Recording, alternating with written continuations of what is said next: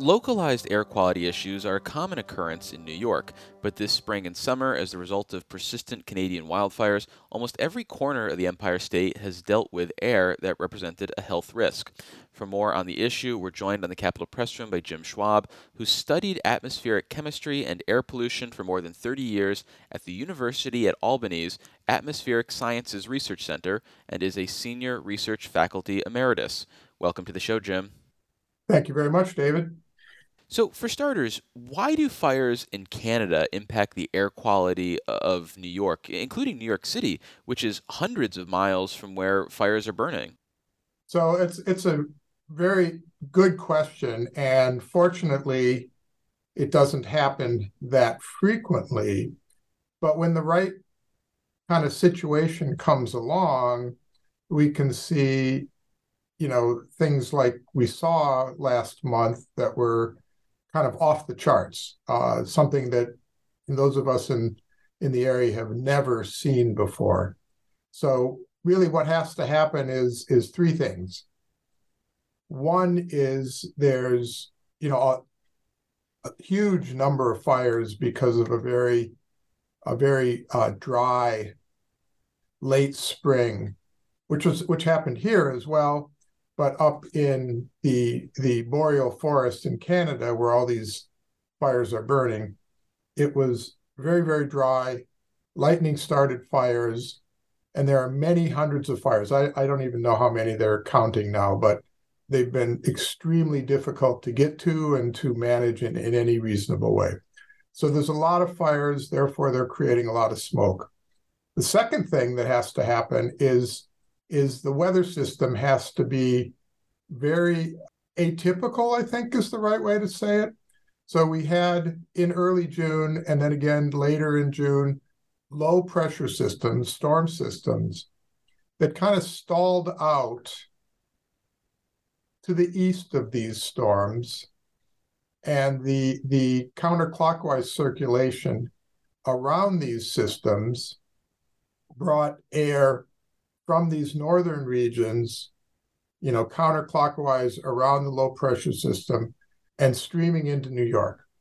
And the third thing that has to happen, and this is kind of even more unusual meteorologically, is that all of that smoke came in at ground level. Um, oftentimes, the Western, you know, we talk about the Western wildfires and we get orange sunsets and stuff like that. But that smoke more often than not stays aloft and is up, you know, some numbers of kilometers or miles in the atmosphere. And only rarely does it does it actually come down to ground level. And, you know, it may produce some measurable smoke, but not anywhere near like, you know, factor of 10 less than we saw in early June. So the combination of the the huge modifiers, the stalled weather system that that was kind of parked in just the wrong place, if you will, plus the fact that the circulation brought that air in at ground level. So it wasn't that the smoke was aloft, but it was right where we live and breathe. And that those three things came together to make this, you know, apocalyptic in many ways. Well, since the Canadian fires began significantly impacting air quality in New York, I think a lot of people, myself included, have gotten used to seeing air quality warnings, particularly from our smartphones, which utilize uh, an air quality index. And for example, it was reported in early June that New York City reached a, a 405 on the index, which represented, I believe, the highest rating since this type of record uh, was kept uh, for New York City. So while I know the ranges that are good, concerning, or, or bad, I don't actually understand how the air quality index actually works. Uh, can you break it down, including what about the air quality is actually being measured for this index? So the air quality index is a way that people at EPA have developed to give the general public some sort of um, idea of what the air quality is. And the basic, the bottom line is that there's green, yellow, orange, red, and then purple. And green is good air, obviously. Yellow is moderate. Orange is unhealthy for sensitive groups. Red is unhealthy for everybody. and purple is hazardous. And so you're right, we got into the hazardous zone in in these early June events. and that was pretty much unprecedented. So EPA uses this air quality index for all of the what they call criteria pollutants, the ones that are controlled by the Clean Air Act. The two players that that are important to New York State air quality are ozone and particulate matter, or PM 2.5. And it was obviously for the smoke, it was the particulate matter that was the the criteria pollutant that triggered these these huge and unprecedented um, you know events.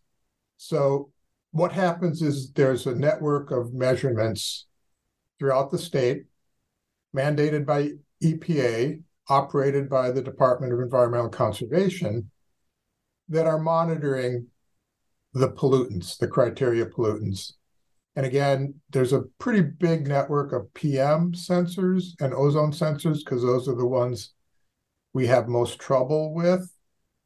But these PM sensors um, are reported to EPA.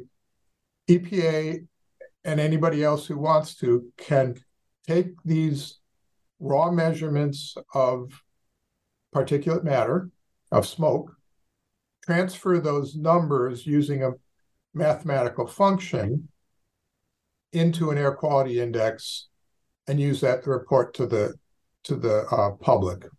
Because it doesn't really help to report to the public that okay pm 2.5 is 108 people are going to go oh what does that mean but if you say 108 is in the orange or the red zone then you can kind of have some intuitive idea of oh this is bad right so the aqi is a way to hopefully transform the raw measurements that the Department of Environmental Conservation is making into a metric that people hopefully can understand better. For listeners just joining us, you're listening to the Capitol Press Room, and we're speaking with Jim Schwab, who has studied atmospheric chemistry and air pollution for more than 30 years at the University at Albany's Atmospheric Sciences Research Center. Well, then, for someone like yourself, a, a scientist, I have to imagine you're more interested in the raw data that makes up the air quality index than the air quality index itself. Correct. But you know, I'm exactly. I, I definitely want to know what the actual pollutant concentration is. But you know, I'm a very small fraction of the of the general public, right?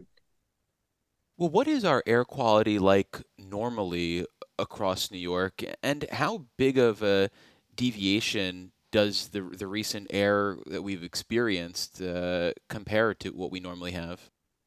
So the air quality across New York is probably on, you know, over 300 days a year in the good to maybe the moderate range, right? Um, but there are occasions where either the ozone in the New York met- metro area or some possibly other parts of the state or the PM um, is over the standard and therefore problematic. Um, so typically, the amount of concentrations exceeding the standard are, you know, modest, right? So we get into the orange zone, rarely get into the red zone. I mean, that, that's happened once, I think, for ozone in my experience.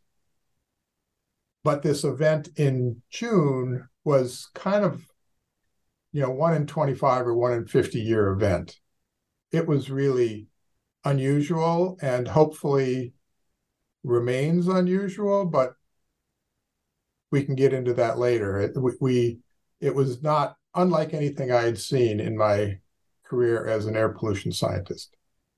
Well, how much variance can there be in New York generally? And in addition to fires, what can cause deviations in quality? Are they just seasonal changes? Are they outside uh, unique events? What's the picture like? So you're right. I mean, the the the wildfire smoke is definitely something that is becoming a bigger and bigger problem in terms of PM 2.5 or particulate matter. And so that is more and more often. That's considered, uh, you know, an exceptional event by EPA and is not counted against um, New York State's efforts to control pollution. Now, both on the other hand, and so those are kind of, you know, what acts of God or, or, or things that are out of the possibility of control. Um, on the other hand, both ozone and PM 2.5 can be um, formed in the atmosphere through chemical reactions of emissions of various types of gases that that are human uh, byproducts, and those are oxides of nitrogen, volatile organic um, volatile organic compounds, things like ammonia, uh, a few other things. So if there's tip, you know, if there if you're in an area where there's a lot of emissions, tailpipe emissions, industrial emissions, power plant emissions, um, you know, human activity, there can be situations where the atmos- within the atmosphere, pollutants are formed and build up. If there's enough wind and ventilation, they get blown away before they get to dangerous levels. But sometimes, and people might be familiar with the term inversion, there's what's called a meteorological inversion, where there's cold air capping in a layer of air near the ground, in which case those emissions can build up and cause, you know, kind of a human caused uh, pollution event. And after a quick break, we'll have more on New York's recent air quality issues with Jim Schwab, who studied atmospheric chemistry and air pollution for more than 30 years at the University at Albany's Atmospheric Sciences Research Center and is a senior research faculty emeritus.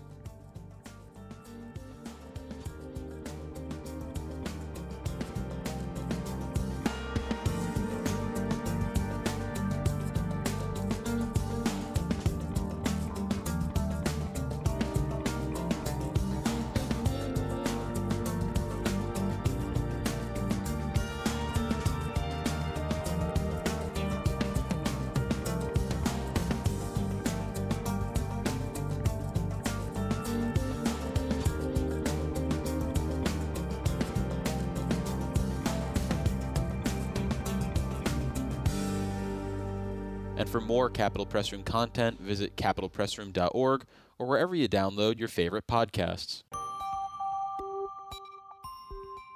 For listeners just joining us, you're listening to the Capitol Press Room, and we're continuing our conversation about the air quality in New York that's been impacted by Canadian wildfires. And our guest is Jim Schwab, who has studied atmospheric chemistry and air pollution for more than 30 years at the University at Albany's Atmospheric Sciences Research Center.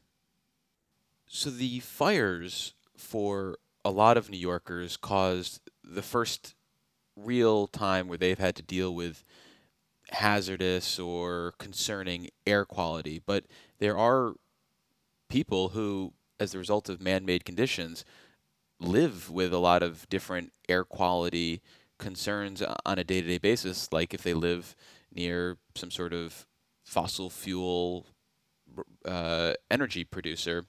So when you think about the landscape, can there be on just a day to day basis a real variation depending on where you live in New York? Yeah, and that's that's actually a, a big topic. So in the in the 80s, 90s, and early 2000s, we were looking at the more regional picture where pollution formation was problematic. And the Clean Air Act has helped dramatically, regulation has helped dramatically to mitigate that problem. Two things have happened. One is that the concentration levels for the air quality standards has come down over time. And so that's that's important. And the states and EPA have gotten better at regulating things. There's still issues that we have to deal with. New York City metro area has multiple ozone exceedances each year. So all of these things end up having some kind of health effect on people. And it does seem the more research we do, it's not clear that there's any safe level of, you know, particulate matter that people can breathe on a regular basis without having some health effects. So you're absolutely right. There are areas where the insult from local pollution are bigger than others. And that has spawned this whole idea of environmental justice. And to their credit, the Biden administration is aware of this and has doubled down on community monitoring, which is measuring pollution on very local scales, and environmental justice to try and help address and regulate emissions, you know, where disadvantaged or challenged people live. So there's a lot there's a lot going on in that and that's could only happen after we beat back the big problem a little bit and got a better understanding of of how these things work. Well, that issue of community monitoring you mentioned is something we've talked about on this show with the Hochul administration is they've expanded some of the sites where they're doing that really localized air quality monitoring. When you think about the landscape more broadly, though, whether it's that high level data or that very specific low level data, do New York policymakers and scientists have a- enough information uh, about our air quality, or should we be trying to collect even more? Are there gaps in our knowledge? Well, you're asking a researcher whether we should be doing more. I, you know, come on, what you threw up that meatball pretty right over the plate there. Of course we should. You know, there's always things we can learn. And as I said, the the the health outcomes research seems to indicate that there's really no safe level of smoke and, and air pollution that, that we can that we should be breathing. So so the more we can do the better the more we can characterize you know where the problem areas are understand how to mitigate them as best we can and also prepare people you know give people information so that they can you know be aware of what the challenges are you know so nobody wants to buy uh, a house right next to a landfill, right? We also need to let people know are you buying a house near a pollution hotspot? And obviously, even better would be to identify the pollution hotspot and mitigate it. Well, this latest air quality issue is something that stems from forces outside our state borders, outside our country borders. So, how much power do state policymakers in particular have to shape the quality of our air here in New York? Well, that that's that's a great question, and I think the simple answer is very little. But the but important to realize is that there are some things we can do, and it requires you know cross boundary. It requires everybody sort of to be on the same page in the same way that we need to address climate change. And the things that we can do are, you know, in terms of better forest management, clearing out brush to the extent possible, and that's almost impossible in the boreal forest, but it's still needs to be considered and thought of. And New York forests probably should also be thinking about that. And the other thing is to think about controlled burns. Controlled burns are can be very unpopular in some circles, but at the same time, they may be an important weapon or an important tool to be able to keep us from having apocalyptic events like we're having this year.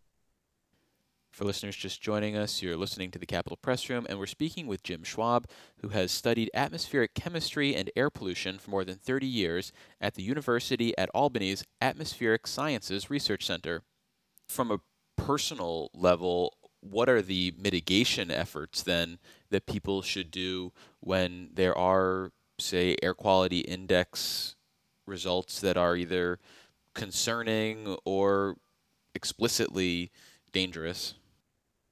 Well, I think these have been have been pretty well spelled out and probably in the media and, and elsewhere, but it bears repeating is that you know kind of keep an eye on the air quality index, know your own situation, right? Do you have do you tend to have breathing issues? You know, so there's a bit of a scale. The the most vulnerable people should should definitely be indoors, you know, with a good air purifier on on these you know dangerous unhealthy and dangerous days the rest of us should certainly consider wearing masks on on the unhealthy days we we cracked out our masks again in early june and it's like we thought we, we had given them up for covid but at least we all had them in our you know somewhere in our house you know so so the same thing so wearing masks staying inside, making sure you have good ventilation, air purifiers. Um, it's kind of I I think that's the best we can do. Probably avoiding strenuous outdoor activity when the air quality gets you know unhealthy or worse. And I think for a lot of people though when they get say a warning about avoiding outdoor activities or maybe a recommendation to wear a mask, there's not a clear connection about why that's important because they might not necessarily feel anything different about the air they're breathing. So, is there ever a point where people will actually feel uncomfortable by the air if there is a danger? And if they are feeling uncomfortable at that point, is that the case where it is significantly dangerous and it's the air that might seem normal that could be more of a sort of a secret problem? I don't know about you, but I certainly know many people, and myself included, during this major event, you could smell the smoke and you mm-hmm. could uh, feel some constriction when you're trying to breathe. And if you feel that, you're kind of well into the into the danger zone. So I like to I like to think about using the idea of the visual range to give me an idea of how polluted things are. If you can see a deep blue sky, that's about as clean as our air gets, and you're perfectly good to go. When it starts to get milky blue, you're probably okay, but you should be worried about those who are a little more sensitive. When the sky gets white and when you can't see whatever is in your vista a few miles away or it's very very um, you know kind of it's now in silhouette and you can't see it clearly that's pretty pretty indicative of of unhealthy air and i think all of us realized, you know, during the smoke event in early June, you look out in your backyard or out your apartment or whatever, and you know, you're looking a hundred feet away and you can see smoke in the air. That that you know is bad, very bad. So use your eyes. Well, finally, how optimistic are you about the air quality in New York, in particular, moving forward? I think we have a path forward to improve the air quality due to human activities that we know about like you know sort of the the community monitoring the uh, dec monitoring you know understanding kind of the the human caused air pollution problems. I have a harder time coming to grips with these kinds of natural, if you will, events or these kinds of wildfire events, things that are are extraordinary and not something that you know we seem to have any real control over. So, you know, hopefully they're rare. As you know, there was a big event, smoke event similar to what we saw in California in 2020 Right. And locally, in areas where there's wildfires, it can be a common occurrence. I mean, I know people who were in Canada, you know, a week or two after the smoke was down here, and they had to cancel a big athletic event. Um, so these things are unfortunately seem to be increasing in frequency. And I don't have a crystal ball to tell you if that's going to get any better or worse. I mean, I think indications are we might be in for a bit of a rocky ride. Well, we've been speaking with Jim Schwab. He studied atmospheric chemistry and air pollution for more than 30 years at the University of Albany's Atmospheric Sciences Research Center. Jim, thank you so much for making the time. I really appreciate it. Okay, thank you, and uh, stay safe.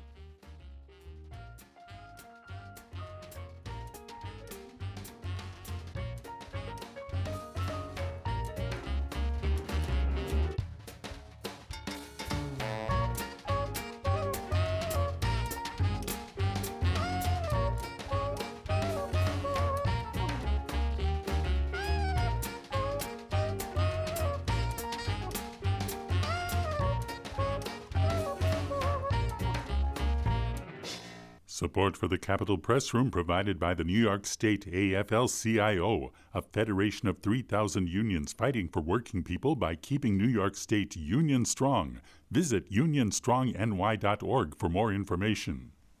Join us again for Capitol Press Room, a production of WCNY Connected, Syracuse.